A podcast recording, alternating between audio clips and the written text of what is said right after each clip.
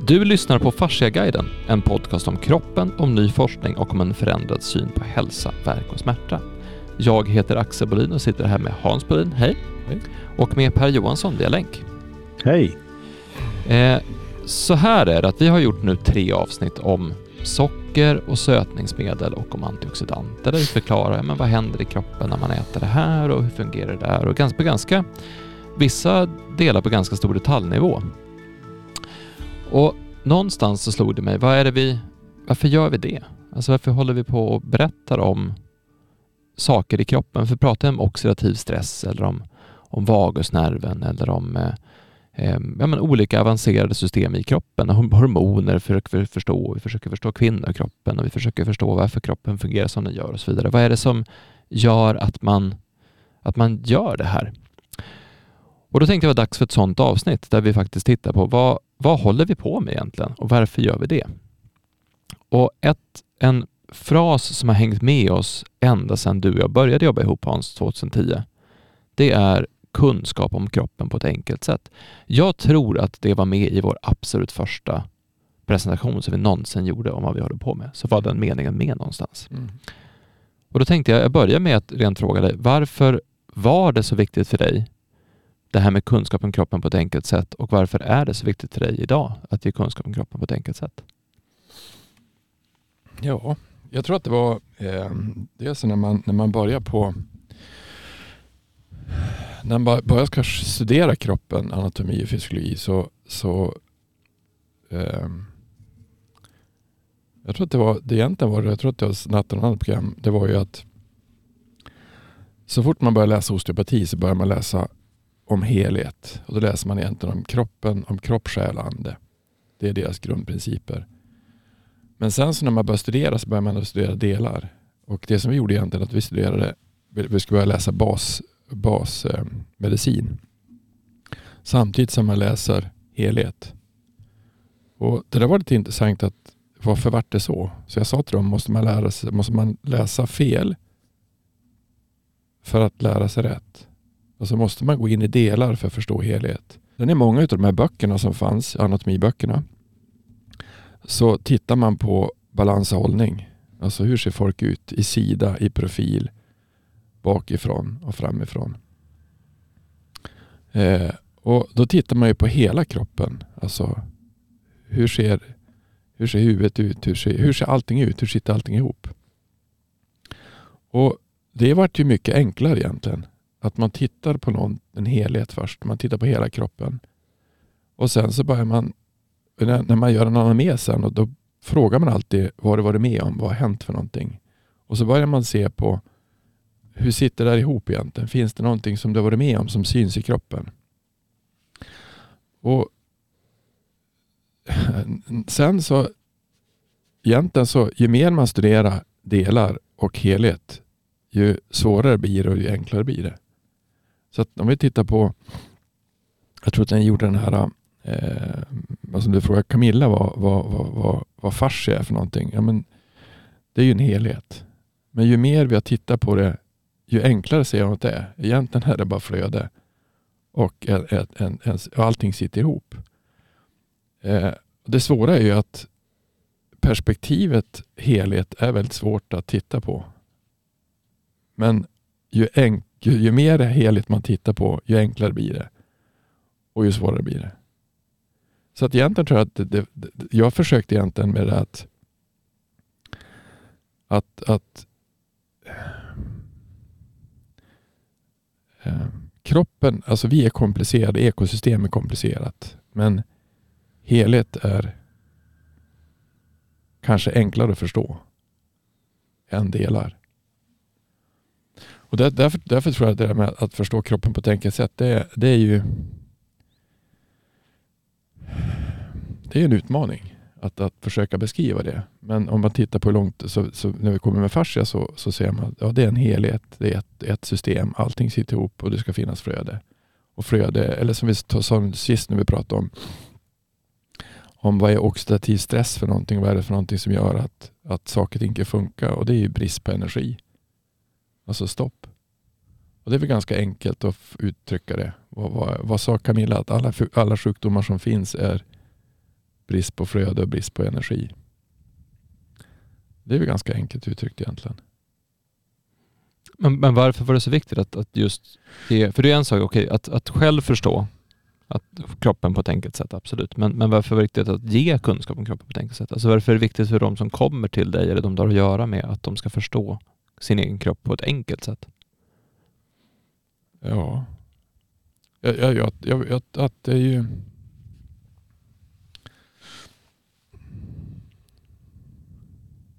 Att få kontakt på ett enkelt sätt med sin egen kropp.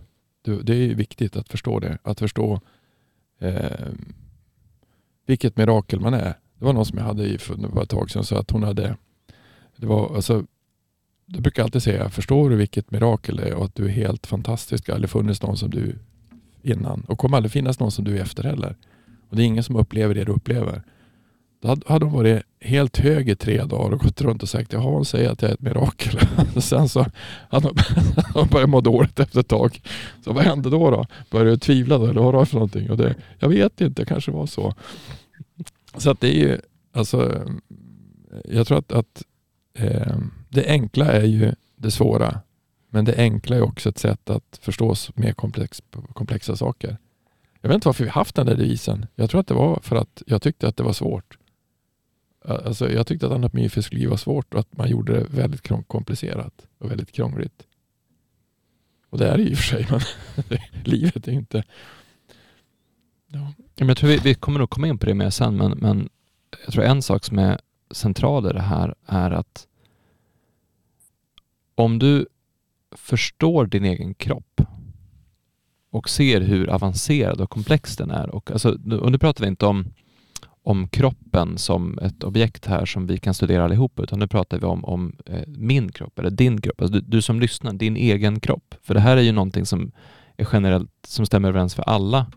Att deras kropp, den kropp du sitter i just nu, är helt fantastisk. Alltså den är, den är otroligt avancerad och det, den har det är så otroligt många processer som är igång samtidigt. Det är så mycket avancerade system, det är så mycket saker som händer bara på automatik. Det finns så mycket lagrat, det finns så många funktioner, det finns så mycket som, som den tar emot och avlastar precis hela tiden. Det, det, det är så mycket. Mm. Det är så mycket. Och när jag fick se det och verkligen förstå, fick, eller fick en, inte förstå, utan fick en första blick av hur mycket det är, mm. då kan man ju ta den kunskapen och säga oj vad häftigt och intressant och komplext det här vill jag grotta ner mig i. Man kan ju också säga wow, alltså mm. vad, vad häftigt att, att jag har det här i min kropp. Vad, vad häftig jag är. Mm. För det blir ju så. Och det, där tror jag någonstans att vi som kultur eller som samhälle är lite dåliga på att uppskatta de vi faktiskt är. Inte så här, vem är du och jag är Axel och sådär, utan, utan de vi faktiskt är rent fysiskt. Ja, eh, jag får många tankar här. Um, om man börjar, ja, det slår mig att man när det gäller det här med att enkelt och enkelhet eh, så kan man ju i och för sig börja med att fråga sig enkelt för vem? Och mm. enkelt, varför enkelt? Alltså varför ska det vara enkelt och för vem ska det vara enkelt? Eh, och eh, då, om jag går tillbaka till min bakgrund som forskare och lärare i humanekologi vid Lunds universitet så handlade i princip allting jag och även andra där sysslade med om att försöka förstå samspelet mellan människan och omgivningen. Eh, både den kulturella omgivningen och naturen som vi kallar det. Så enkelt som möjligt. Eh, teoretiskt och objektivt, eh, vetenskapligt. På olika sätt med hjälp av alla möjliga eh, vetenskaper. Och det säger ju sig självt om, om studieområdet är i princip relationen mellan människan och naturen. Det vill säga relationen mellan människan som levande varelse och, eh, och människan som kulturell varelse, samhällsvarelse, relationen mellan det och den icke-mänskliga verkligheten, naturen och den övriga levande världen. så säger det sig självt att det blir ju extremt mycket, extremt uh, komplext. Mm. Uh, men det är lite intressant det där med det är två ord här som väldigt ofta blandas ihop eh, och det bör man inte göra om man vill tänka riktigt klart här. Det är orden komplex och ordet komplicerat. Mm. Att någonting är komplext, det betyder att det finns väldigt många samverkande faktorer. Oöverskådligt många kan det vara. Men det betyder inte att Alltså om man ser det på ett sätt kan det verka helt övermäktigt. Så man tänker på allt som har med människan att göra, allt som har med naturen att göra. Och så försöker man liksom få in allt det i huvudet. Det går ju inte. Mm. Det blir helt övermäktigt. Eh, och, och, då kan man tycka att det blir otroligt komplicerat. Eh, och det blir det om man försöker liksom tänka på allt samtidigt. Men att det är komplext det betyder egentligen bara att det är sammansatt. Mm. Eh, och att det är sammansatt betyder i förlängningen, om man ser på det nu teoretiskt vetenskapligt, att det fungerar efter vissa principer. Vi har talat om principer i tidiga program, så mm. principer är otroligt viktigt. Om man inte får tag i principerna bakom varför någonting är som det är, då finns det ingen möjlighet att överhuvudtaget börja förstå någonting. Det gäller människokroppen som sådan, det gäller människans samhälle, det gäller eh, hur naturen fun fungerar. Och vad gäller naturen och biologin och oss som biologiska varelser så finns det vissa, egentligen i grund och botten, otroligt enkla principer. Eh, som, som om man utgår från dem så eh, blir det som verkar komplicerat inte så krångligt utan snarare just komplext fast på ett begripligt sätt. Och en sån här princip är ju att allt liv eh, drivs av eller kommer från eller förutsätter solljus. Mm. Det vill säga energi. Eh, så att allting som har med energiomsättning att göra är helt grundläggande för allt liv. Det är ett exempel på en sån här princip. Och om man bara aldrig, om man aldrig glömmer bort det och vad man än ska studera, man ska studera samhället, man ska studera ekonomi, man ska studera ekologi, man ska studera hur kroppen fungerar. Om man alltid kommer ihåg att energiomsättning är den mest grundläggande av alla principer mm. i den fysiska världen. Då, då, då kan man ha det som grund för att bena upp allting. Eh, eh, så det sagt då om den här teoretiska aspekten av att göra saker och ting enkelt. Eh, jag kommer också att tänka på där då, eh, jag tror det var Einstein som sa vid något tillfälle eller skrev att eh, vetenskapligt sett så är det centralt att göra allting så enkelt som mm. möjligt, men inte enklare. Mm. Det vill säga man får inte förenkla eh, på bekostnad av hur just komplext det i verkligheten är. Mm. Och det, allt det där jag sagt nu från eh, någon sorts humanekologisk eh, forskningssynpunkt, det gäller ju också människokroppen. Om man ser människokroppen som en levande helhet i interaktion med allt möjligt i omgivningen så är det ett komplext system, en sorts mm. ekosystem kan man också förstå det som. För det har så eh, många olika aspekter, det är komplext. Men det är samma sak där då, det är inte nödvändigtvis komplicerat att förstå grundprinciperna där heller, mm. teoretiskt. Men det viktiga här tror jag är i vårt sammanhang att det finns en annan sida av saken när det gäller förståelse och det är den erfarenhetsmässiga. Och då måste man skifta perspektiv, skifta mode så att säga. För att om man, om man utgår från erfarenhet förnimmelser, hur det känns, hur man upplever saker och ting. Och man, man noterar det i sig själv och i relation till andra. Bara precis det där man känner, bara det man kroppsligen förnimmer.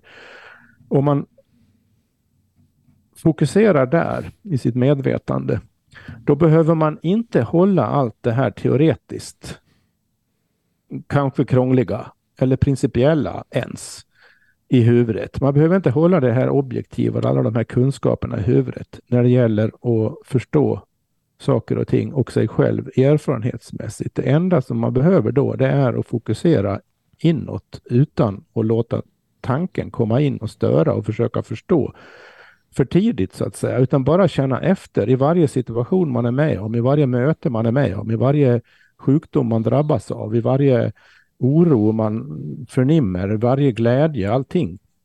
Bara notera det mm. och försöka känna efter hur förhåller jag mig till det här nu egentligen? Mm. Och då har man i det läget så behöver man egentligen ingen teoretisk kunskap om någonting. Man behöver bara vara sann mot vad man faktiskt känner och inte försöka inbilla sig att man känner något annat än det man känner. Mm.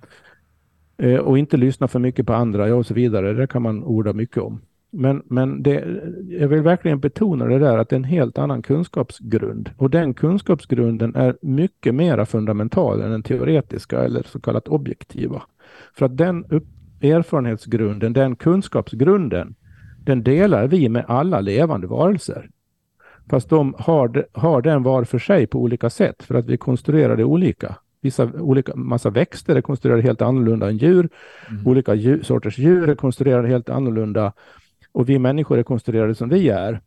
Men varje varelse lär sig, har kunskap utifrån hur man är byggd, hur kroppen är uppbyggd, hur olika principer fungerar i kroppen och lär sig erfarenhetsmässigt av det.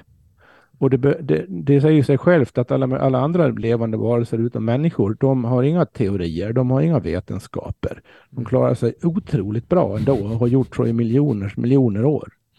Och vad är det som bättre. säger att vi inte skulle kunna göra detsamma, bara vi lär oss att, att lyssna inåt så som alla andra djur också gör på sitt sätt. Men vi behöver göra det på vårt sätt och det gäller då inte låta den här teoretiska förståelsen skymma eller störa eller krångla till det för mycket.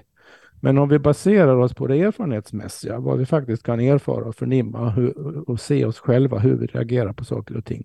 Om vi har det hela tiden med oss, då kan den teoretiska förståelsen börja bli användbar på riktigt. För att då mm. ställer vi krav på den. Då måste den stämma överens tillräckligt mycket med hur vi faktiskt upplever saker och ting. Och då kan vi också ha nytta av den teoretiska dimensionen av det hela. Men om vi gör det omvänt, om vi så att säga börjar tankemässigt med att försöka förstå teoretiskt hur vi fungerar, hur jag fungerar, mm. då vilar man bort sig. För att det går inte att tanken klarar inte av den komplexiteten som den levande kroppen är. Men våra förnimmelser, våra känslor klarar av det faktiskt. Mm. Det där är faktiskt väldigt, väldigt spännande därför att vi tänker ibland att den här teoretiska sättet att se på saker är så det, så det är. Men det är ju en väldigt ny idé. Alltså det, är, ja. det är inte som att i mänsklighetens historia så har vi inte haft avancerade teoretiska förståelser för hur världen ser ut, utan vi har snarare gått ut och upplevt den och känt den och pratat om den och, och fått fram det på, på det sättet. Alltså, det här med att ha det nedskrivet och förklarat och testat och så, det är ju det är väldigt, väldigt nytt. Eh, om man ja, ser på det och det sättet. är en sorts eh, artificiell produkt som kan vara väldigt an, an, användbar om man förstår att det är det det är. Men om man börjar så att säga tro på den, ungefär som kristna fundamentalister tror på Bibeln, då blir det lite, lite konstigt. Mm. Man kan ju också konstatera att i alla andra kulturer i princip som är kända historiskt och antropologiskt och som fortfarande existerar på olika håll i världen så har man mycket avancerad kunskap om människan och världen, men den är inte teoretiskt eh, skriftligt eh, förankrad på det sättet, utan den så att säga är integrerad i kulturen på alla möjliga vis, i symbolik och gester och åtbörder och vanor och traditioner och ritualer och så vidare. Mm. Och det gör det intressant som du sa nyss, att om man då, för vi, vi, idag har vi någonstans att det är teorin som säger och sen anpassar vi oss efter den. Alltså vad säger forskningen om det här och det gör att jag kan tänka och tycka så här. Att vi, vi är väldigt styrda av det i allt ifrån hur vi Eh, planera samhället till vilken mat man ska äta på förskolan till, alltså det, det styr den teoretiska idén styr nästan allting i vårt liv. Men om man gör precis som du säger tvärtom, att teorin ska, ska det, erfarenhets, det erfarenhetsmässiga, det vi känner, det vi tycker och tänker, det är det, det centrala och så får teorin anpassa sig till att försöka förklara det. Då har man ju vänt på hela, hela sammanhanget någonstans. Jag, jag ja, tror... Samtidigt får man inte glömma bort då, för att det gäller att inte få hamna i någon sorts antingen eller-läge här, eller att det är på något enkelt sätt enkelriktat här. För att det kan ju hända att man eh, teoretiskt, objektivt, forskningsmässigt eh, upptäcker saker som verifieras gång på gång och som blir svårare och svårare att säga emot, som tvingar en att börja fundera, ja men vad skulle det här egentligen kunna innebära erfarenhetsmässigt? Och då får man försöka få tag i den erfarenhetsmässiga sidan av det man teoretiskt har upp, upp, upptäckt. Och det är kanske inte så lätt, men det, jag tror det är viktigt att, att, att inte tappa bort att det är en växelverkan här. Mm. Men eh, problem uppstår egentligen bara när man eh, får för sig, eh, som du var inne på nyss Axel i din kommentar här, att det, det, är det teoretiska som så att säga som förklarar bättre och som har, sitter inne med någon sorts eh, mera giltig sanning än vad man själv faktiskt erfar. Det där måste man ju egentligen lära sig idealt sett och avgöra i varje enskilt fall. Jag tror det som jag menar från början med, med att förstå kroppen på ett enkelt sätt är att, och det, det är ännu tydligare nu när jag egentligen funderar på inom, inom, när vi pratar om djur och när vi pratar om människor så finns det, när vi behandlar djur så finns det veterinärer och när vi behandlar människor så finns det läkare, de som är högst upp i näringskedjan som man lyssnar på egentligen. Ingen av de här behandlar djur fysiskt. Alltså läkare, tar, alltså läkare behandlar, du kommer med någonting. Men, och det är det som är så konstigt, att vi är en fysisk varelse och vi, vi, är, eh, vi är komplexa. Och det är komplicerat bägge två. Och vi lever i ett komplext system, alltså i, som du sa, som hela ekosystemet berörs av det. Men det som, varför jag egentligen sa det, kunskap om kroppen på ett enkelt sätt, är att jag tror att, när, när, jag tror att 80 procent av hela vår kropp är rörelseapparat. Och så fort du får någon sjukdom som finns, alltså någon störning, så kommer det synas i rörelseapparaten. Och då kan du egentligen du kan göra hur många saker som helst, men om du tittar på en person så kommer du hitta dysfunktioner i hållning och balans. Alltså du kommer göra det. Det spelar ingen roll vad det är för någonting. Och Det är ett mycket enklare sätt att se på kroppen. Alltså då ser du hela kroppen med balans och hållning. Och så kan du ändra den balansen och hållning, ändra den rörligheten ändra den i, med manuell behandling. Och då, från början när jag gick på det här så trodde jag från början att det var lite hokus pokus. Alltså, vad gör de för någonting? Eller som, som du gjorde när vi satt, jag berättade Per, när du satt när du gjorde tryckavlastning och så sen så kände du mer än vad jag kände. Mm. Alltså kroppen lever ju och du kan, du kan ändra hela kroppen. Det är det som du brukar säga ibland Axel, att vi, vi, vi ser på kroppen som död, men kroppen är ju extremt levande. Varje sekund, varje, varje millisekund och, och det är ett ekosystem som hela tiden förändras. Och att, det, att vi kan behandla det ekosystemet fysiskt är ganska givet. Eh, och Det är det som är det, det, det magiska egentligen. i det att, att, att se på kroppen i, i ett helhetsperspektiv gör att du kan se kroppen enklare och förstå saker enklare. Men det kan ändå bli fruktansvärt komplext. Alltså om vi tar, det var en, en karl som hade tittat på, han hittade någon sån här bild ifrån, eller om det var en film ifrån New York 1920 och det fanns inte en tjock person. Det fanns inte en tjock person. Och om man tittar då på, om vi tog upp som, det, som vi tog upp om näringsämnen förra gången, antioxidanter. Alltså, jag tror att en sak som är lurigt med det här, att vi har nog tappat kontakten lite grann med naturen. Alltså min, min, lite grann? lite, ganska mycket. ja, men alltså, min morfar, han var bonde. Han var fiskare. Och jag menar, man kom, det, det, var, det, det var en lagård, det var djur där. De, de högg ved och de, de gjorde ingenting på vintern och bodde nät. Och han, han började sy på vintern för han hade ingenting att göra. För att han gjorde ingenting på vintern. Det var ju kallt. Det var ju snö. Vad ska mörkt. Ja, mörkt. Han fiskade, han, han fiskade genom han gjorde sådana nät och så drog han in hål upp på något annat ställe. Så han fiskade under isen. Och, och så hade han så alltså, han fiskade med sådana långrev och grejer som han gjorde för att han skulle ha mat. Och det är inte så länge sedan. Han dog 84, så det är inte alls så länge sedan. Och nu vet jag inte, alltså, jag vet inte om din generation förstår hur man gör mat. Alltså, det är nästan, Knappt. Alltså, eller förstår vad, eller alltså, förstår hur man slaktar ett djur. Men då går man inte bara på ICA? Ja. jo, men, men jag tror att det där är på samma sätt som att, att förstå kroppen på ett enkelt sätt, alltså att vi påverkas av allting och det syns i balanshållning, så har vi nog också eh, satt oss vid sidan av naturen. Vilket gör att vi, vi är nästan inte del av naturen längre. Vi förstår som inte riktigt skapelsen vad det är för någonting. På, nu Hans, om, om fiska och så vidare. Eh, slakta djur, det är ju faktiskt relaterar ju, det, här, det, det är bra eh, att, relatera till det apropå vad jag sa om det här med den här principen om energiomsättning. Ja. För att i praktiken yttrar den sig precis så. Ja. Ja, exakt. Att om, om ingen annan ger dig mat, om du inte kan gå till affären och köpa mat, vad sjutton gör du då? Ja, då måste du ha djur och du måste eh, så saker du kan äta och du måste fiska och jaga och så vidare. Du, det, du, du har inget alternativ.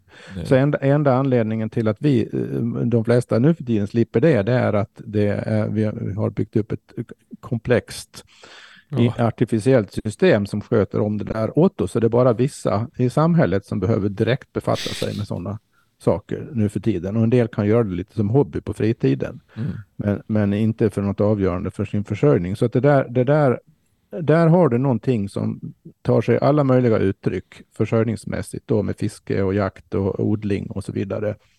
Som är en direkt följd av den här principen om energiomsättning. Mm. Så det, ja, det hjälper till att illustrera det här, eller demonstrera skulle man kunna säga, det här med att eh, när man pratar om den sortens principer så är de egentligen inte ett dugg teoretiska, utan de Mm. pekar, de hjälper oss tankemässigt att peka på någonting som är oundvikligt, Mm. som är absolut oundvikligt i livet. Jag vill lägga till en sak apropå det du sa om observera hållning och sånt där. Just observera, för att förtydliga det jag menar innan. Jag sa att det, det finns teoretisk kunskap, det finns erfarenhetsmässig kunskap. Men erfarenhetsmässig kunskap bygger ju inte bara på ens egna förnimmelser och känslor, utan det bygger ju väldigt mycket också just på observationer Mm. och att se, bara, bara liksom se eh, hur det är utan att eh, komma med någon förklaring i första hand. Mm. Så när du ser, tittar på hållningen, det är ju en observation. Mm. Man kan lära sig oerhört mycket av det. Mm. Och det, och det är också ganska lätt att det, av den sortens observationer så att säga översätta det till egna inre förmin, förnimmelser. Det är en sorts växelverkan också. Så, så det är växelverkan mellan ens egna förnimmelser och observationer man gör i omgivningen och av, på andra. Det är det som är grunden för den här erfarenhetsmässiga kunskapen. Och intressant nog när det gäller vetenskap så är den faktiskt ytterst också i den mån det är vetenskap värd namnet grundad på just observationer eller experiment. Så att eh, Jag tycker, det, det, är inte, det, är, in- det är därför jag säger hela tiden att det är, in- det är ingen vattentät gräns det här mellan det teoretiska och det erfarenhetsmässiga. Mm. men jag tycker en, en sak som blir väldigt påtaglig när man pratar om det här, eh, om du tar då kunskap om kroppen på ett enkelt sätt och så tar du kunskap. Och vi pratade ju tidigare om eh, vattnet i kroppen och vattnets förmåga att lagra minne eller var, var medvetandet egentligen sitter. Eh, och vi har även läst vidare här som visar att ju mer, ju mer strukturerat vatten du har, alltså ju mer av det här easy water du har som Pollack har visat på, desto bättre blir du på att lagra minne. Alltså det är ungefär som att man, man eh, omfragmenterar en hårddisk tror jag det heter. Då, då går datorn igenom och så sen så portionerar den om vart i minnesbanken som olika saker ska lagras så att det liksom blir lite mer ordning och reda. Det är lite som att städa hemma. Lite så här. Man, man, man städar upp lite grann och märker man att nu fick jag plats med mycket mer här i den här bokhyllan för jag har städat undan och rensat lite grann. Eh, så ju mer strukturerat vatten du har desto bättre minne får du. Så att ju mindre ju, ju bättre flöde du har i kroppen, desto, desto eh, större minneska- lagringskapacitet har du. Mm. Och det här blir så intressant när man pratar om, om kunskap om kroppen. För var bor den här kunskapen? Och jag tror att en utmaning vi har i vårt samhälle är att vi har sagt att kunskapen ska bo någon annanstans. Kunskapen ska bo i böcker eller kunskapen ska bo i experter eller kunskapen ska bo i teorier eller texter eller, eller någonstans annars. Men det häftiga som blir när man, när man börjar... Vi att du lyssnar på avsnittet om, om, eh, om antioxidanter. Mm. Och så sen så kan du se om den kunskapen kan flytta in i din kropp. Så att den bor i kroppen. För det är ju det som händer när man, när man kan någonting, så sitter det ju i, när man verkligen vet någonting eller kan någonting, då sitter ju det där. Det är svårt att, att inte, om man lär sig språk, om du, om du kan läsa, det är inte som att, det, det är ju svårt att inte läsa då, att det står eh, sådär där eller att det står så och så. För att du, du, du gör det som omedvetet. Så att när, när väl en kunskap verkligen sitter, en färdighet sitter, så sitter den ju faktiskt i kroppen. Du minns olika saker. Sen kan man ju eh, glömma bort eller sådär, men, men det pratar man mycket om i, på universitet, i studieteknik och så vidare också, hur, hur kunskapen man, man ska inte läsa på allt vad man kan inför ett prov och så sen ska man glömma bort det dagen efter, utan man ska lära sig på riktigt, för då sitter det där. Då, då kan du som få fram det när du väl behöver kunskapen. Så vad händer när man tar kunskap om kroppen och så får den bo i kroppen? Därför det blir extra intressant när man ser på förhållandet mellan kunskap och makt. Mm. För så har det varit genom historien också, att kunskap någonstans är makt. Ja, det är det. Ju mera giltig och erfarenhetsmässigt beprövad kunskap du bär, har i dig själv, desto mera makt har du över dig själv. Om du tror för mycket på andra, om du tror för mycket på teorier, om du försöker rätta dig efter alla möjliga formler och läror, då ger du konkret egentligen, praktiskt, makten till någon annan eller något annat. Mm. Det, det, är också en sån här princip som är egentligen enkel att förstå. Fast jag, jag, tror, jag tror det som är egentligen tillbaka som är, det som är intressant med allt det vi har gjort, alltså med fascia och allt, allt vi håller på med, det är att och det är det jag tror att Karla Steck och de här tycker är intressant med oss. Det är att vi är faktiskt manuella. Vi, vi behandlar hela tiden. Vi gör saker fysiskt. Så att du kan göra hur mycket saker och ting teoretiskt. Eh, jag, kan, jag kan hitta på saker och ting i teorin och så gör jag det inte i alla fall. jag tror att mycket av det som är, som är det enkla är ju att förstå att kroppen är fysisk. Att det ändras saker hela tiden och du kan påverka det. Men du kan inte, det som jag brukar säga till någon att jag berättade det för en, jag var en kille som jag spelade golf med jättelänge sedan och så sen så han, hade, han, hade, han stod snett och så sen hade han ont i, han ont i ryggen och sa men du är helt sned så jag. Du måste gå behandling först. Du är, du är sned i bäckenet och sned över kroppen. Ser du inte det? Jo, ja, det hade jag inte sett. Men så sen visade jag det. Ja, men det är, och det är jag. Och, ja, man ska, jag tränar ju. Du kan inte träna, så jag. Varför det? Nej, men då blir du ännu snedare. Och så var han gift med han hade en PT med sig som var, han, var, som hans flickvän. Då. Och så sen så hon tittade på mig att man ska inte träna. Nej inte om du är sned, så jag. Och så kom vi på hål två. Vad sa du? Sa du att man inte skulle träna? Ja, om man är sned ska man inte träna. Och så kom vi på hål fem. Det där du sa med träning, menar du det? Ja, och så, så det brann i huvudet på honom. Och så, så, så. Jag menar, så. Alltså, du, du, och så säger jag så här, men du, om du tränar, alltså antingen ska du vara, jag tror att du, om, du, om du är zenbuddistisk munk så att du, du kan styra andning och du kan sluta äta, då kan du säkert påverka autonoma nervsystemet. Men vi andra kan nog inte det. Så utan det är nog bättre att man ser till att man blir rak först och så tränar man sen. Och på nionde året då, då så jag måste gå av nu, jag kan inte spela längre med dig. För det var som att allting gick emot. Alltså det enda hon sa att träning är det enda som är viktigt. Men om du är sned, alltså du är, du är inte rak, du råkar ut för en olycka någonting sådär. Då har ju kroppen, gör ju allting för att kompensera den snedheten som finns. Och Det är ju det som är, eh, det enkla kan oftast vara mycket, mycket Alltså säg att det var en kvinna som kom till mig som hade, eller jag, jag tror jag berättade det förut, hon hade framfall. Jag vet inte ens vad det är för någonting. Alltså var, jag, för jag är inte kvinna så jag kan inte veta riktigt hur det upplevs så. Och så sen så, så kan, kan, kan du behandla det? Jag vet inte, jag, jag har aldrig behandlat framfall men vi kan ju se om du är, snö, om du är sned, så var hon sned. Och så sen behandlade hon två gånger och så sen så, eh, då var hennes framfall borta.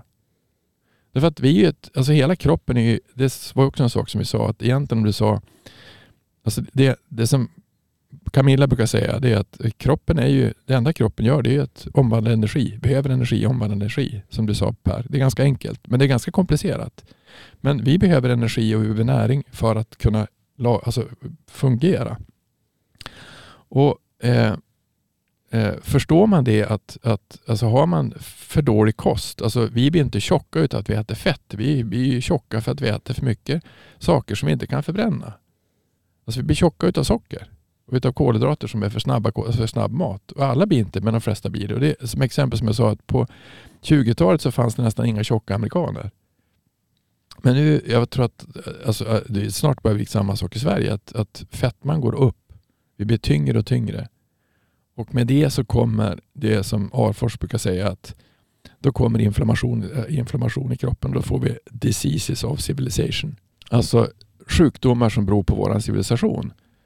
Det vill säga att vi kanske kommer för långt ifrån naturen. Det finns inga, det finns inga sjuka vilda djur nästan, men det finns sjuka tamdjur. Så att eh, komplexiteten som finns, eh, alltså, det är det som jag tror är så intressant med det här som vi håller på med, med manuell behandling och försöka förstå kroppen och näring Eh, för att det är ett samspel alltihop.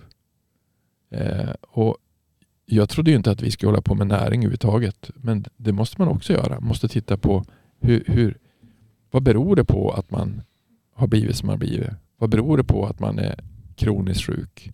Ja, förmodligen beror det kanske på massa olika saker, men en sån sak kan ju vara att det är näringsbrist. Men jag tror att där, här någonstans ligger också den här oändliga drivkraften i att fortsätta hålla på med det här. För det var någon som sa just, men hur kan ni göra hundra avsnitt om fascia? jag sa att vi kan säkert göra hundra till.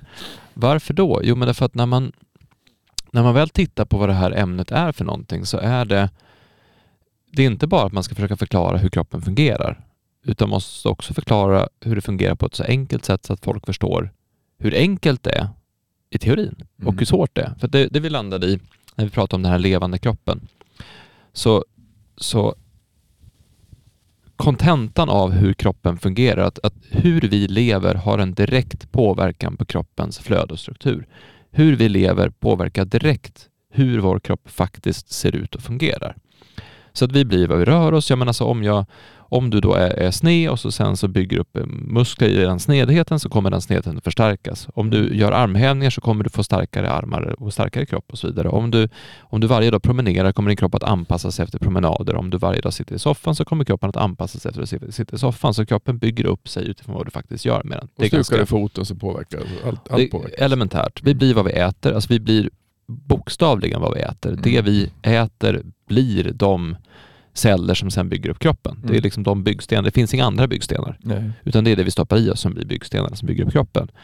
Vi blir vad vi tänk- tänker och känner, hur vi re- reagerar på saker, vilka loopar vi är runt, vilka beteendemönster vi har, vilka, vilka tankar och känslor som är i vår kropp kommer också påverka hur kroppen eh, fungerar, hur hormonerna Mm. fungerar, hur nervsystemet fungerar, hur cellbildningen fungerar och så vidare.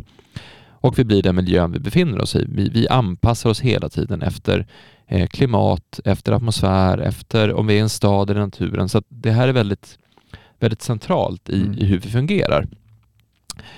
Men det blir ju på ett sätt väldigt, väldigt enkelt och väldigt, väldigt självklart. Mm.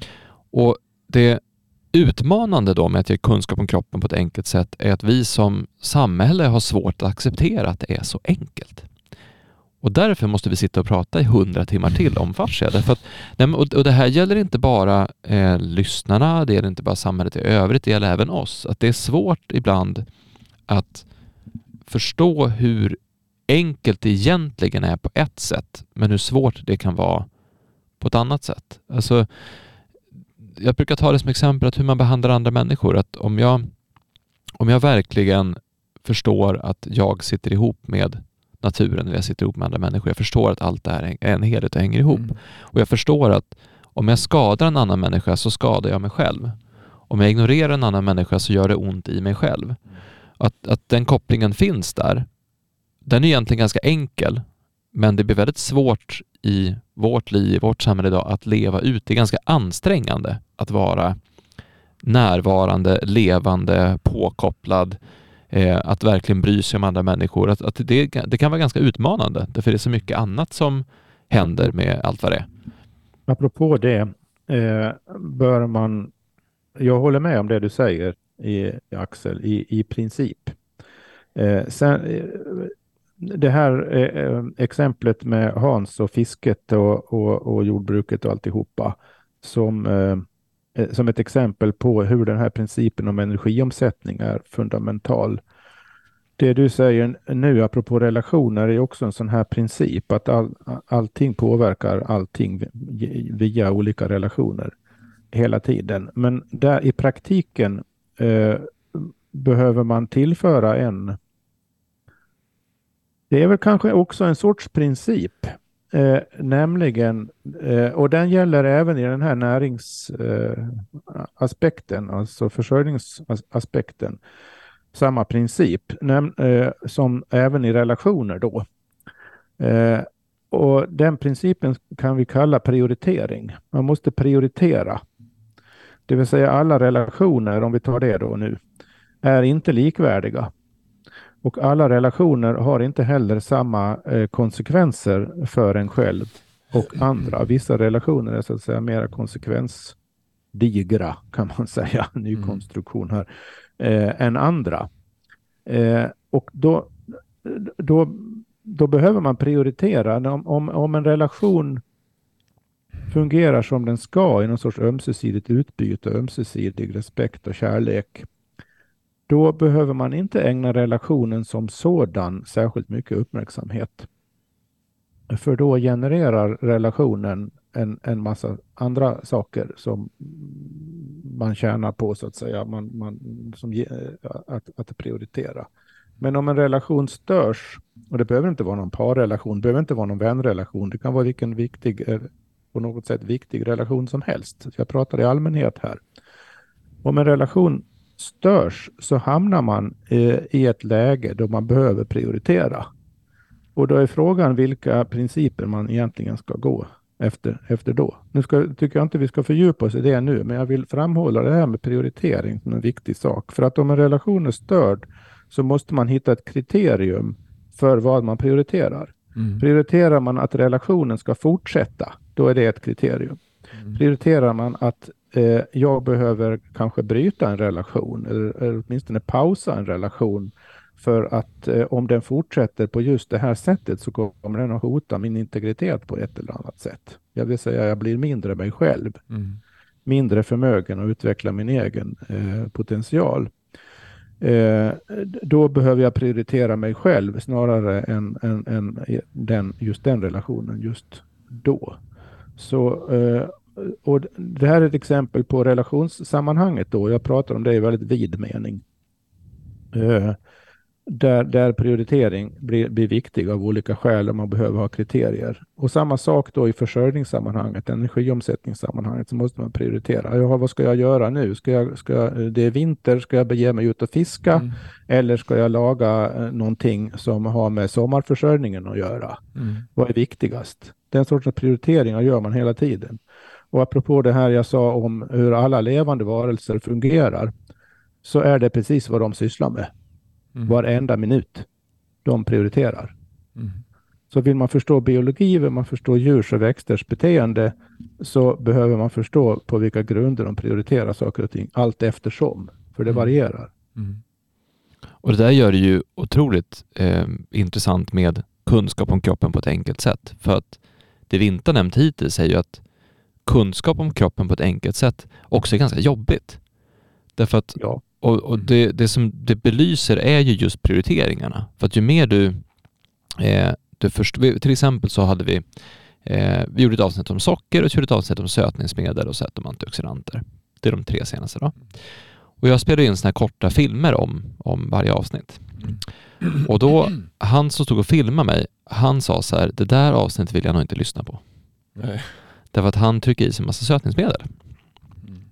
Och det är ju en, den negativa aspekten. När det, man brukar prata om vad säger man, kunskap på gott och ont eller kunskap om gott och ont. Eller att det, det, finns en, det finns en baksida av att lära sig saker. Det finns en baksida av att förstå saker. För att har du väl sett någonting så kan du inte göra det osett. Har du väl insett någonting så kan du inte riktigt glömma bort det sen. Mm. Så att om du vet hur skadligt socker är för kroppen så blir det ju svårare att, eller det blir jobbigare att äta socker. Det blir, det blir jobb, alltså att, att det var som du kom till mig när du var 12 och sa så att nu Axel, nu ska du sluta äta socker. Jag sa nej. Då sa jag, har sett de här svamparna, jag vet inte hur du ska ha dem i din, mm. i din mage liksom. Och när, när du stod inför det valet så då fanns det ju inte ett val för dig där och då eh, på ett sätt. Och det, det är det som är det, är det, som är det, det jobbiga med att få kunskap, bli medveten. Men då skulle jag ändå mena att det är, det är jobbigare att vara omedveten. Mm. För, det, för det, någonstans är det ju, vi pratar ju om att frihet är viktigt, alltså det är viktigt att vara fri och, och, och sådär, men, men frihet är ju också att man har ett helt annat ansvar för hur man då prioriterar. Så det ja, finns frihet, ju en... ansvar är grunden för frihet. Och, mm. och, ordet ansvar är intressant för man kan konstruera det också som att man säger att man svarar an och då förstår på saker och ting. Eh, och då förstår man genast eh, det här med prioritering och eh, hur alla levande varelser hela tiden fungerar utefter prioriteringsprinciper. Och det är väldigt, väldigt enkelt. Om du inte har någon mat så blir du tvungen att prioritera och skaffa mat. Mm. Om, du, om, om, om du är törstig, så törstig så att du håller på att svimma så måste du prioritera att dricka. Och, och, så vidare. Man kan utvidga det där hur mycket som helst. Och själva livet, det levande livet, den levande kroppen som manifestation och fokus för, för, för varje liv. Mm. Eh, sysslar egentligen inte med någonting annat än prioriteringar. Mm. Och det är det som händer också när man, eh, apropå det du säger om att när man är sned och, och allt det här, att man inte ska träna, med, äh, träna när man är sned. Eh, för, för att eh, alla implikationerna i, i det, i, i det här med hållning. Eh, då har, vad som har hänt då i kroppen är ju att kroppen har prioriterat att klara sig så bra den kan mm. eh, utifrån de omständigheter som har inträffat. Det betyder inte att de eh, i någon sorts hel, helhets eller idealt perspektiv är nödvändigtvis bra. Men just den här kroppen, just den här människan har just då inte förmått hantera det på något annat sätt. Och så har det gjorts en prioritering. Den kan resultera, resultera i bland annat att man är sned då, eller, och andra effekter. Mm. Men, men, man behöver verkligen förstå, förstå det där och det är där vi som människor då har kan både skadas av och hjälpas av att vi är eller kan bli medvetna om saker och ting. Mm. För vi kan bli medvetna på rätt sätt och vi kan bli medvetna om på fel sätt.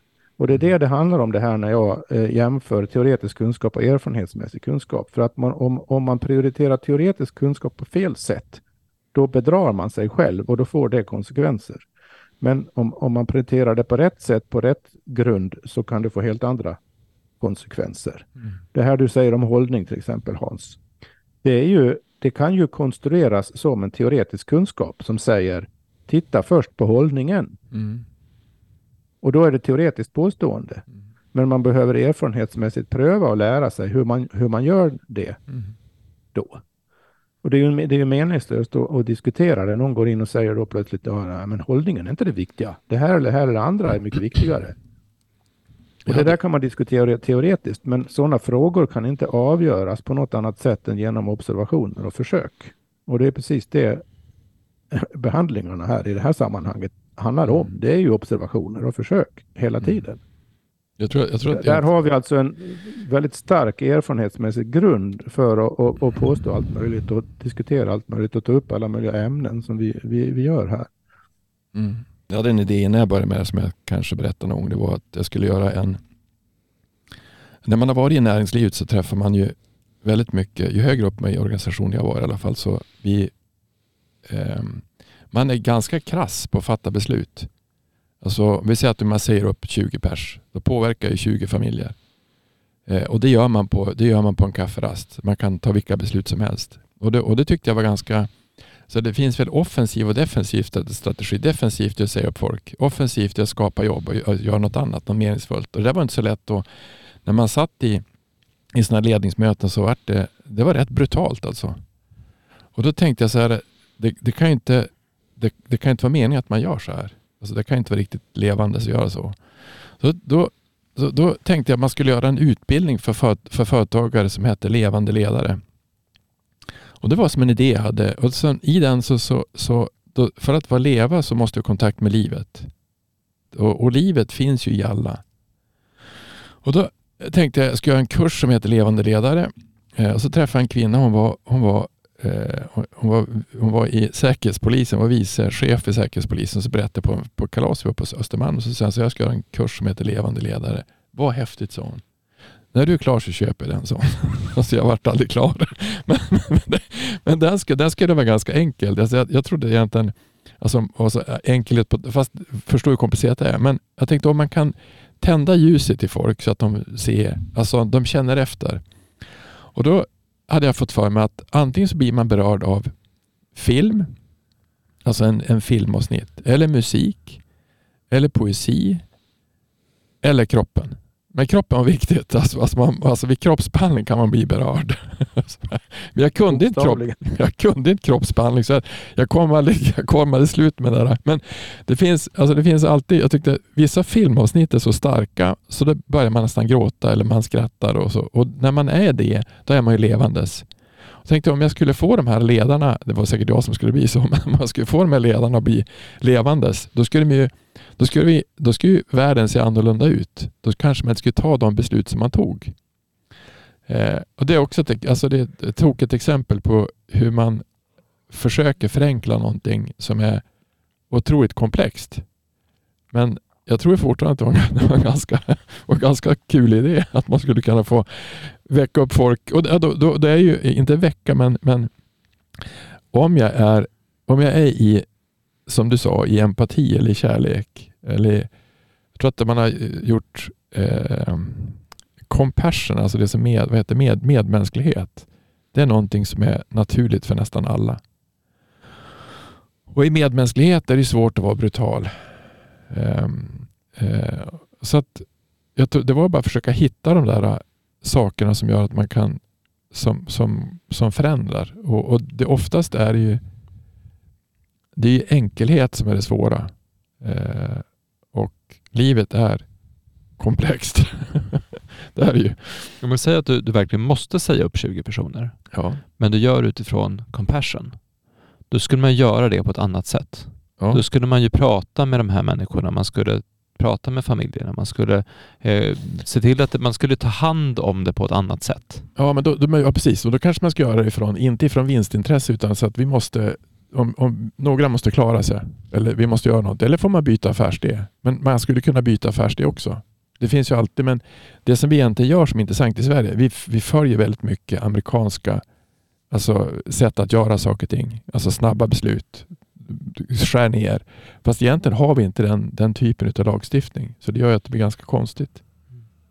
Det är klart att du ska göra så. Du ska göra på ett annat sätt, tror jag. Men då, där tillbaka till eh, kunskap om kroppen på ett enkelt ja. sätt. Nej, men jag tror för, för mycket av det jag pratat om går ju faktiskt in på när det kommer till medvetenhet, när det kommer till att kunskap är makt, när det kommer till att man ska få en annan typ av förståelse kring saker och så vidare. Så det, det går ju att ta på mycket. Alltså det går att prata om relationer, eller personlig utveckling eller företagsledning eller, eller allt möjligt. Men det som gör det så intressant med, med just kroppen, alltså mm. varför kroppen blir så central i det här, är att dels så lever alla i sin kropp. Mm. Alltså kroppen är den plats där vi äger rum. Kroppen är med oss precis hela tiden. Mm. Vi, vi, vi, kommer inte undan kroppen. Nej. Alltså det... Nej, den är ju hela tiden med och fokus i och får ta hand om allting som handlar om de här andra sakerna du nyss nämnde och som vi har varit inne på nu. Allting hamnar ju och försiggår i våra kroppar hela tiden. Så därför är det vettigt att vara medveten om vad som händer i kroppen och vad som påverkar den såklart. Mm. Det, det är lite grann är mera specialiserat. Samma sak med fascia. fascia tving, I och med att fascia fungerar som en sorts helhetsorgan i kroppen så tvingar den en att inte glömma bort helheten och hur saker och ting eh, eh känns och vi eh, får konsekvenser i, i, i kroppen. Eh, man skulle ju det betyder ju inte att an, inte andra delar eller organ, organ funktioner i kroppen är ju naturligtvis inte oväsentliga. Det är inte det det betyder. Utan poängen med att fokusera på fascia är att den hjälper en att inte glömma bort helheten. Mm. Och det är samma sak när man fokuserar på kroppen i relation till eh, relationer, företagsledning, eh, vetenskap eller vad det än är. Om man fokuserar på kroppen så hjälper det en att inte glömma bort den här väldigt konkreta förankringen i, mm. i, i allting. Så att vad man, vad man säger är inte att kroppen är viktigast av allting och glöm allt med, med tankar och ande och hela mm. alltihopa. Kropp, det är bara den fysiska kroppen som räknas. Det är inte det man säger, utan det är just det att, att, att kroppen är en sån här fokuspunkt som hjälper både för en själv i ens eget liv och tankemässigt en fokuspunkt som hjälper en att inte glömma bort vad vi är med om. Helt enkelt. och därför, därför blir förnimmelse och idéer och bön otroligt viktigt. För att det, det, alltså, det, det, det som du säger, alltså, utan idéer, utan vilja, så det allt, har kommit, allt som vi har gjort kommer ju från det. Ja, och allting kommer till då och manifesteras och blir någonting i världen och i relationer via våra kroppar. Ja, ja. Så vi kommer liksom inte undan kroppen och det är därför kroppen är, är viktig. Inte i sig då, som sett, sett på någon sorts tankemässigt sätt, utan, mm. utan för att den, den, är fokus för själva all, allt som har med levandet att göra. Ja, men det där som är, för man kan ju prata om eh, vi, vi pratar om hur viktigt det kan vara ibland att förstå, förstå ekonomi, förstå hur ekonomin fungerar, för att det är ett intresse som styr så mycket, eller förstå kultur och hur kultur påverkar oss, eller förstå hur samhället byggs upp och så vidare. Men du skulle ju faktiskt egentligen kunna gå ett helt liv och inte påverka så mycket av de här aspekterna. Det, det, det skulle kunna vara så att du lever ett sådant liv. Du skulle kunna vara en, en eremit, du skulle kunna vara någon annanstans. Du skulle kunna, det finns ändå en chans att inte påverkas av de här sakerna. Men, men kroppen kommer du att vara med om. Alltså det, kroppen, du kommer inte undan kroppen. Därför blir kunskap om just kroppen på ett enkelt sätt blir väldigt påtagligt för att din kropp kommer att ta emot och avlasta tryck. Den kommer att hantera massa saker. Den kommer att vara med om massa saker, kommer att fånga in en massa intryck, kommer att anpassa sig för det här. Det, det kommer att ske oavsett om du är medveten om det eller inte. Mm. Och det gör det väldigt spännande. Men det som är tillbaka på det här med, med kunskap och den, eh, den negativa aspekten av kunskap är ju att du kan ju vi säger då att du, att du verkligen förstår, eh, han som filmar förstår hur sötningsmedel påverkar kroppen. Mm. Det kan ju bli, han kan ju bli jättestressad över det. Mm. Det kan ju, och det kan ju skapa någonting negativt av det också. Och jag, men jag tror att det är en viktig sak att få in här som är eh, otroligt central och som jag behöver jobba på hela tiden också. Det är att inte döma. Alltså att inte ja. döma sig själv, att inte döma andra, att inte döma situationer utan snarare säga så här, så här är det, det, det är så här. Mm. Eh, för att om du går in och ser någonting och konstaterar att okej, okay, det är så, då mm. behöver du inte gå in med en, med en känsla i det. Då kan du se, se, se det för vad det är och sen tar vi det därifrån. Inte oj, allt jag har gjort för att hamna här eller oj, jag, jag har gjort sådär. Alltså man, man, man kan ofta bli väldigt hård mot sig själv för att man får någonstans utgå från att man, gör så, man har gjort så gott man har kunnat. Man, man har utifrån alla de komplexa saker som finns, utifrån allt som har hänt en, allt man har varit med om, allt man har upplevt, allt man har lärt sig, alla förutsättningar man har haft, allt som har hänt i historiken, eh, där man befinner sig, det ekonomiska läget, allt mm. det här som finns har ju någonstans lett till att man är där man är och det, det är inte, det är som det är. Mm. Men om du börjar döma dig själv då för ditt beteende så blir det ju då, då blir det en rätt negativ spiral. Vi säger att du, du inser att ja, socker är inget bra, jag ska inte äta socker. Mm. Och så är det just för att påsk om man äter jättemycket godis. Mm. Då kan man bli, få ångest av att man äter massa godis. Och det kan ju, det kan ju leda ner på fel spår. Eller man kan få skuldkänslor när man nu tar den där snickersen ikväll till exempel. Mm. Men om man istället säger så här, nej men jag vill inte ta den här snickersen på sikt, men just nu så gör jag det, därför att det blev så.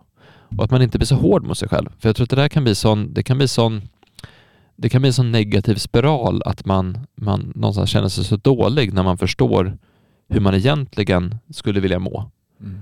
Men att ha den viljan då, hur man egentligen vill må och använda det som en positiv vision istället, eller en mm. positiv kraft eller en väg framåt. Det kan ju vara väldigt kraftfullt. För jag, jag är ju men jag tror, jag tror att alltså, egentligen det som är kunskap om kroppen på ett enkelt sätt, som du sa, med alltså att fascia som helhet, fascia är ju inte enkelt. Alltså kroppen är inte enkelt heller, men att helhet är ett intressant perspektiv att se det på.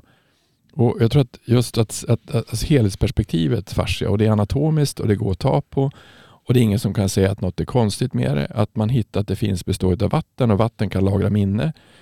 Det är, det, det, det, oj vad häftigt, vilken kropp jag är i. Och jag tror att det, det att, att försöka se saker på ett annat perspektiv, det är det som gör att vi kan byta spår, att göra andra saker. När, när, jag, när jag var 39 år gammal, då var det en amerikan som var hos oss. Och så sa han så här, det är så fascinerande att de bästa på andas är rökare. Och jag var ju rökare då. Och så sen så tänkte jag, just det, för man är jättebra man är jättebra på att andas. Alltså andas in. Men jag andas ju in rök som var farligt. Och då hade jag ju två barn. Så varför röker jag? Alltså vill jag att ni ska bli pappalös? Vill jag dö i förtid? Och det ville jag ju inte. Alltså jag hade kommit på att jag rökte från början när jag var 13 tror jag var för, för att protestera mot min pappa eller göra något annat som man gjorde när man var ung. Men jag, var ju, jag hade ju rökt länge. Jag hade provat att sluta röka och det gick ju inte. För jag rökte i alla fall. Det var bara feströkare, man gör något annat och så, vart det, så var man igång igen. Och sen hade jag tror jag hade en, för då, då var jag röka, så hade jag en limpa hemma, alltså tio cigaretter. Så då slutade jag röka på en gång. Både rökte, sluta och snusa och röka på en gång. Därför att jag kom på att jag ville ju inte dö. Alltså det var ju farligt. Så att det är egentligen bara perspektivet. Så att för, för mig var att andas är bra och man ska vara noga med andning för det är det man lever utav. Och andning har ju, andning har ju nästan ett annat, en andlig betydelse också men det är ju det är min ande. Så att den vill inte jag förstöra. Jag tror att helhetsperspektivet, egentligen få en annan förnimmelse någonting annat, det kan ju också ändra hur man ser på saker och ting. Och det som jag tycker är häftigt med att, att se kroppen på ett enkelt sätt som vi gjorde från början, Eh, det var ju att försöka se helhet och sen så att försöka, sen när vi kom in på fascia som perspektiv, eh, det kommer alltid vara intressant. Det kommer alltid finnas nya saker att diskutera och prata om. Och sen är det precis som att när man pratar om, jag tror de första åtta avsnitten handlar om varför fascia är svårt att förstå. Ehm, därför att det är svårt att förstå helhet. Därför att vi inte, vi, vi är inte lärda helhet. Vi, vi är lärda, vi är skolade i delar. Ehm, och, och, Därför tror jag att, att den kunskapen om sig själv och vem man är ehm, den är ju någonting som man inte, man är inte så bra på att gå i skola på det. Det finns inte så många skolor att gå egentligen för att, att förstå vem man egentligen är. Men är Jag viktigt. tycker man kan sammanfatta det här genom att säga så här att um, att förstå saker som helheter, att se på och erfarenhetsmässigt erfara saker som helheter är enkelt i positiv mening. Mm. Alltså det är när man ser saker som helheter som det blir enkelt mm. att förstå tillräckligt mycket. Och det har att göra med att helheter följer alltid vissa grundläggande principer. Och de är inte så många. De mm. är väl, det är egentligen väldigt få grundläggande principer, levande principer bakom hur livet fungerar. Både livet i allmänhet och det mänskliga livet i synnerhet. Mm.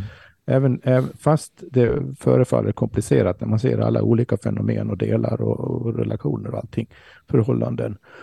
Eh, så helhetsförståelse är det som hjälper till att förenkla saker och ting. Mm. Och inte göra det mer komplicerat än nödvändigt i praktiken. Mm. Eh, så, eh, men det finns ju en para paradox här, för att så fort man då eh, och det räcker långt, bara det då. Va? Om du har tillräckligt principiell och i, i, så att säga, i samklang med varandra, principiell och erfarenhetsmässig helhetsförståelse, då blir väldigt mycket i livet väldigt enkelt i grund och botten. Mm. Medvetandemässigt kan man säga.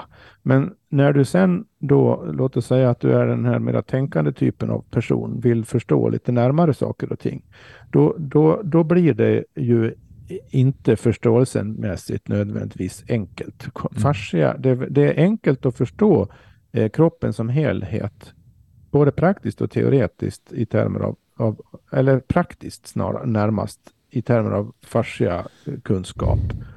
Men så fort du vill förstå fascian i sig, hur fungerar den? Vad består den av? Vad gör den? Mm. Och, och alltihopa. Då blir det genast inte så enkelt mm. längre. Men det här är en skenbar paradox. Det är egentligen ingen paradox. För att det har att göra med vad um, du fokuserar på. Och vad, mm. vad det är, är, du vill. Det, det, var därför jag inledde med att säga det här med enkelhet. För vem och varför? Mm. Så för en, för en själv i ens eget levande liv så är helhetsförståelse det som gör, möjliggör en, en, en, en enkelhet som mm. vi behöver. Mm. mm. Min vision i alla fall med att ge kunskap om kroppen på ett enkelt sätt, det är att du som lyssnar på det här inte ska, nödvändigtvis ska lyssna på oss. Alltså ja, nödvändigtvis inte... Eh, alltså att vi ska ta bort lite av det här auktoritetstänket. Att jag själv i mig själv ska känna, hur känns det här? Hur låter det här? Hur, hur landar det här? För att jag, jag tror verkligen att, att det skulle bli en häftig värld ifall fler människor hade mer makt, egen makt, kunskap och förståelse, var mer intuitiva, eh, litade på sig själva. Alltså det, vore, det vore en häftig värld om det var så. Och då blir det så här, ja men eh, Camilla och Per från Farsaguiden sa så här, så därför gör jag så där. Och det, det är inte så, utan mer att, att eh, nu har jag fått en förståelse för hur antioxidanter fungerar. Det här vill jag nu testa och se hur det känns. Och så vill jag se vad som händer i min kropp när jag gör det här. Och, och det stämde inte det som de sa på det sättet, men det här stämde för mig. Det var intressant. Och så sen så att man bygger upp den här men att kunskapen flyttar in i min kropp. Mm. Att, att jag känner i mig att det här sitter det här, det här är min kunskap nu. Och då, jag tror att det är viktigt att man, det har jag också pratat om tidigare en gång, att man inte att man inte fastnar i att man tycker så därför att man tycker så, utan mm. man alltid är öppen för att, för att förändra eller ompröva eller, eller se det sådär. Och, alltså att man är flexibel i sina åsikter. Och inte flexibel i att man, man bara liksom följer den som ropar högst, utan man är flexibel att ja, men, det där du sa, det var faktiskt riktigt bra. Mm. Vet du vad, det, det, där, det där känns rätt för mig. Jag, jag tror jag ändrar mig lite grann nu. Men vadå, du kan ju inte ändra, du tyckte ju så. Nej men det är klart jag kan ändra mig. Vem är det som säger att jag inte får ändra mig? Mm. Jag får ändra mig hur mycket jag vill. ja. och, och då blir det intressant att, att lyssna på många olika röster, lyssna på många olika sätt att fundera på, men framför allt att, att pröva det i sig själv, att prata om det med andra. Därför att när du, när du testar och inte säga så här, ja men eh, Per sa så här där och där och där. Eh, och då så pratar man om vad, vad Per tycker, utan att snarare prata om, alltså jag hörde det här och det fick mig att tycka och tänka och känna så här. Mm.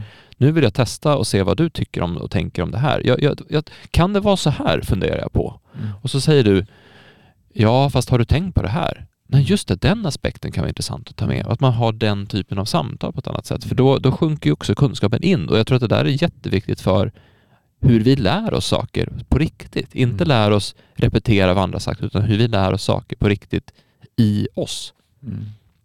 Ja, jag kan bara hålla med och understryka med väldigt många streck här om det hade, hade varit text.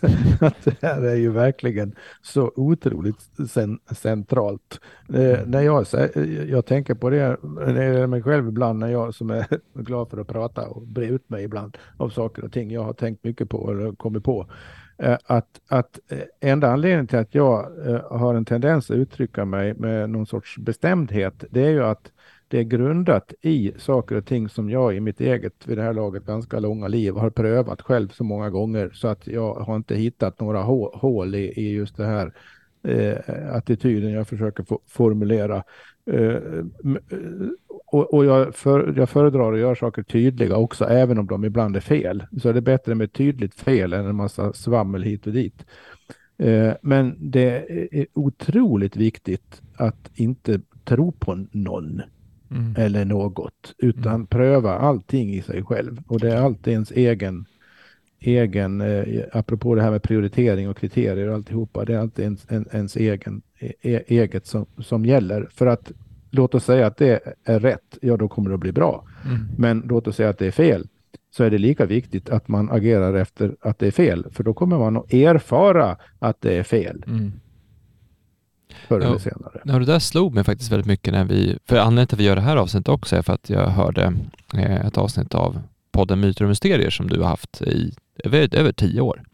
Ja, och då, ja just Myter och Mysterier är ju inte tio år, men, men det, är länge. jag har gjort tillsammans med Erik Skylt har vi hållit på i tio år, så sammanlagt, ja.